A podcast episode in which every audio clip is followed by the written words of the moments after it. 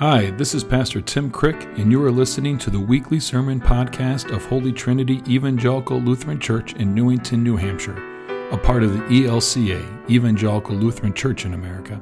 You can find us online at www.hteLC.com.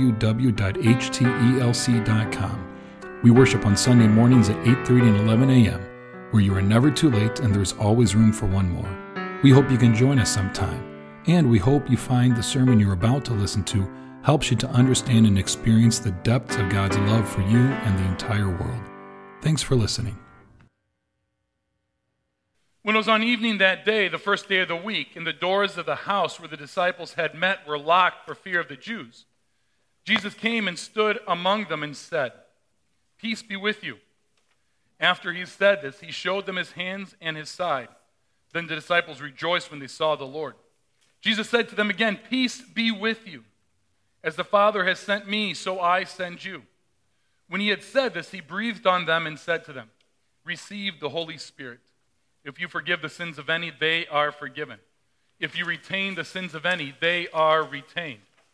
But Thomas, who was called the twin, one, one of the twelve, was not with them when Jesus came. So the other disciples told him, We have seen the Lord. But he said to them, Unless I see the mark of the nails in his hands, and put my finger in the mark of the nails, and my hand in his side, I will not believe. A week later, his disciples were again in the house, and Thomas was with them. Although the doors were shut, Jesus came and stood among them and said, Peace be with you. Then he said to Thomas, Put your finger here and see my hands. Reach out your hand and put it in my side. Do not doubt, but believe. Thomas answered him, My Lord and my God. Jesus said to him, Have you believed because you have seen me? Blessed are those who have not seen and have yet come to believe.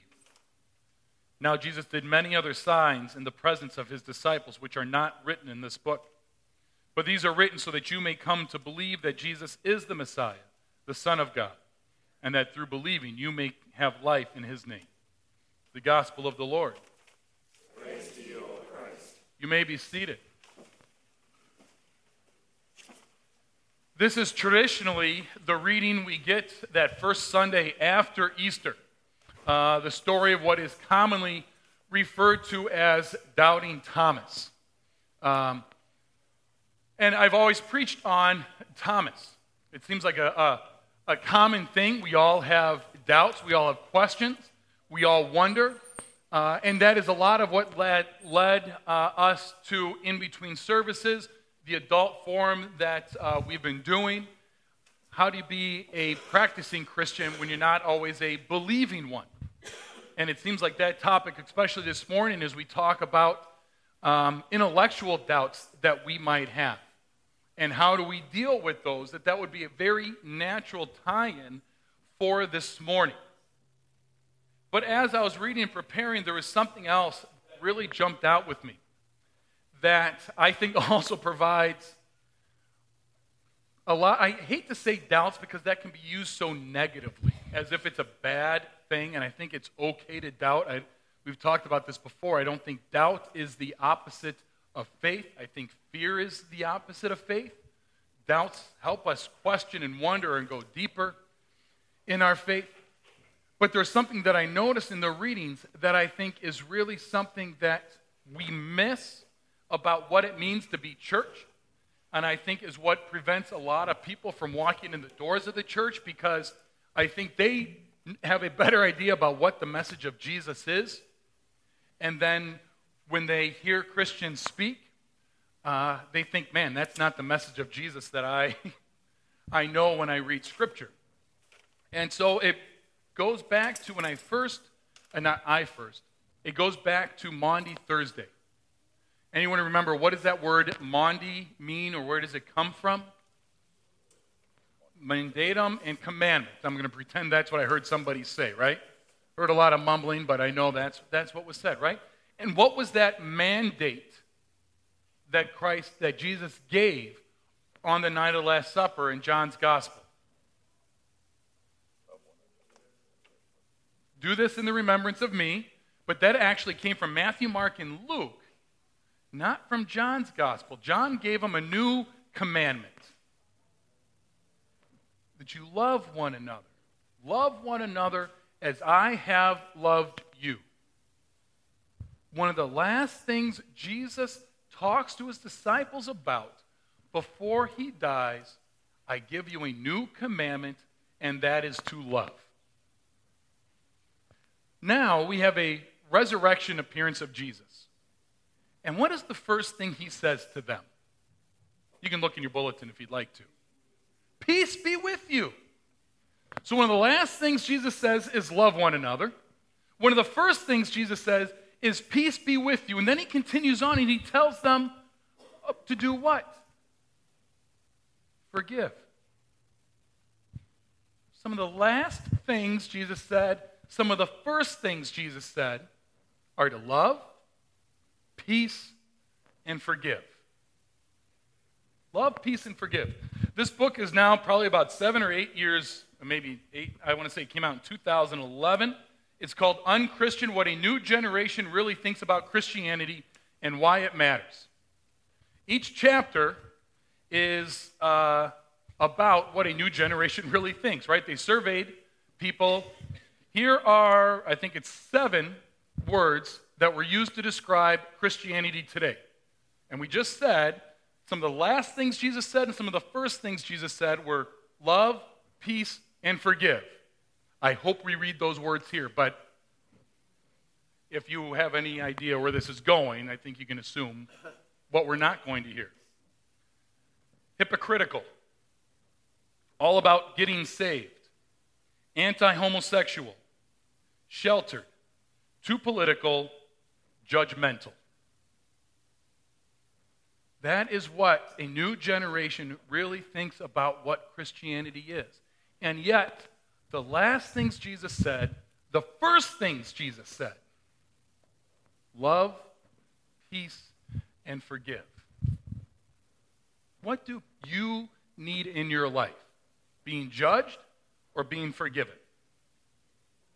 We're good at judging ourselves, aren't we? We know that we mess up. I don't know how many people, one of the questions I like to ask people that have been in church a while why do you keep coming to church? Because you don't have to, right? You have a choice on Sunday morning. You could get up and do something else. In fact, there's one Sunday, this was a couple years ago, I had a Sunday morning off in June when we were still back in Wisconsin. It was, I think it might have been the only Sunday in which we weren't somewhere else. So I woke up in my own bed in June and it was like this, but 15 degrees warmer. Right? So I remember getting up, making a cup of coffee, going outside and drinking my coffee with the warm sun coming down. Oh, it was glorious. I go, I did a Tuesday morning Bible study, and I go into Tuesday morning Bible study, and they said, Pastor Tim, how was your, how was your Sunday off? And so I told them what I did, and I go, I got a question for you. Why does anybody go to church? if you could do that every Sunday morning, why are you in church? Because, man, it was great. So I love to ask people when you don't have to be here, why do you come to church? And there's an answer that ah, I get a little emotional about it. That really stuck out with me that somebody shared. Because I need to be forgiven. I know that I mess up every day.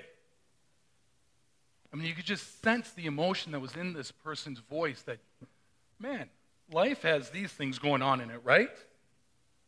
And you do your best. And this, while I, in my mind, I'm thinking about a specific person, it's a very common answer. Because they need to be a place. I hear people say, I need to be a place in which I know I'm loved. I go back.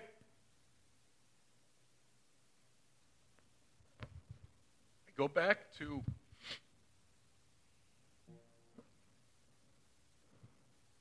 the weekend my brother died. And out in the dog walk with my mom, right? You remember me telling this story? If you don't, you'll hear it now. She originally wasn't going to go to church that first Sunday morning, right? We found out about my brother Friday night. And on Saturday, I just can't go.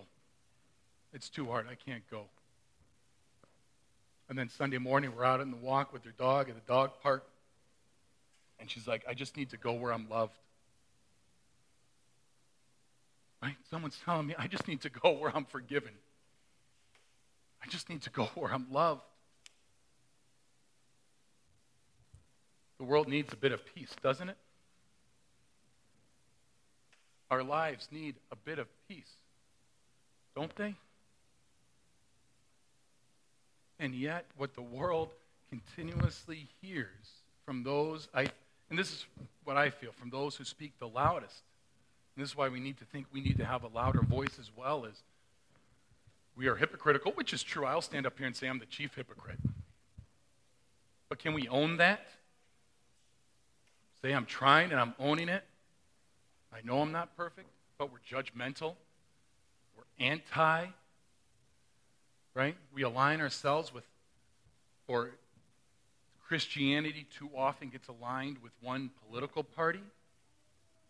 Right? It's in bed with, with politics, and it's not about what is faith based, it's about what is power based.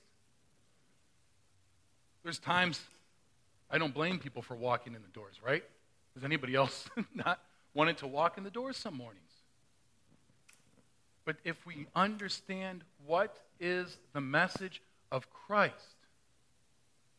love, peace, and forgiveness. That's why we celebrate the sacrament of communion every Sunday. It's how we receive God's forgiveness. Christ isn't some thought out here somewhere. But somehow, mysteriously, it is still bread and wine. It doesn't transform. The fancy word is transubstantiation. But somehow Christ is mysteriously present in the bread and the wine. The fancy word is consubstantiation. So when you eat of that bread, when you drink of that wine, Christ is somehow mysteriously present with you. Peace is with you. Love is with you. Forgiveness is with you.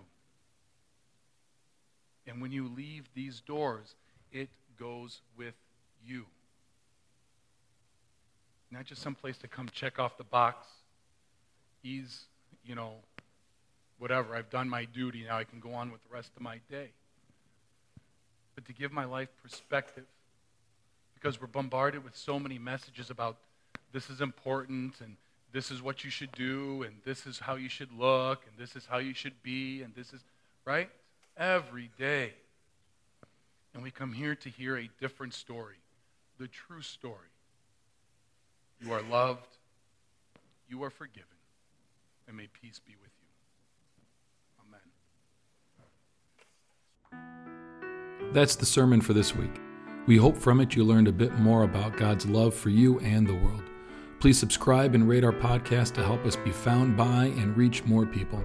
Thanks for listening, and don't forget, you are loved.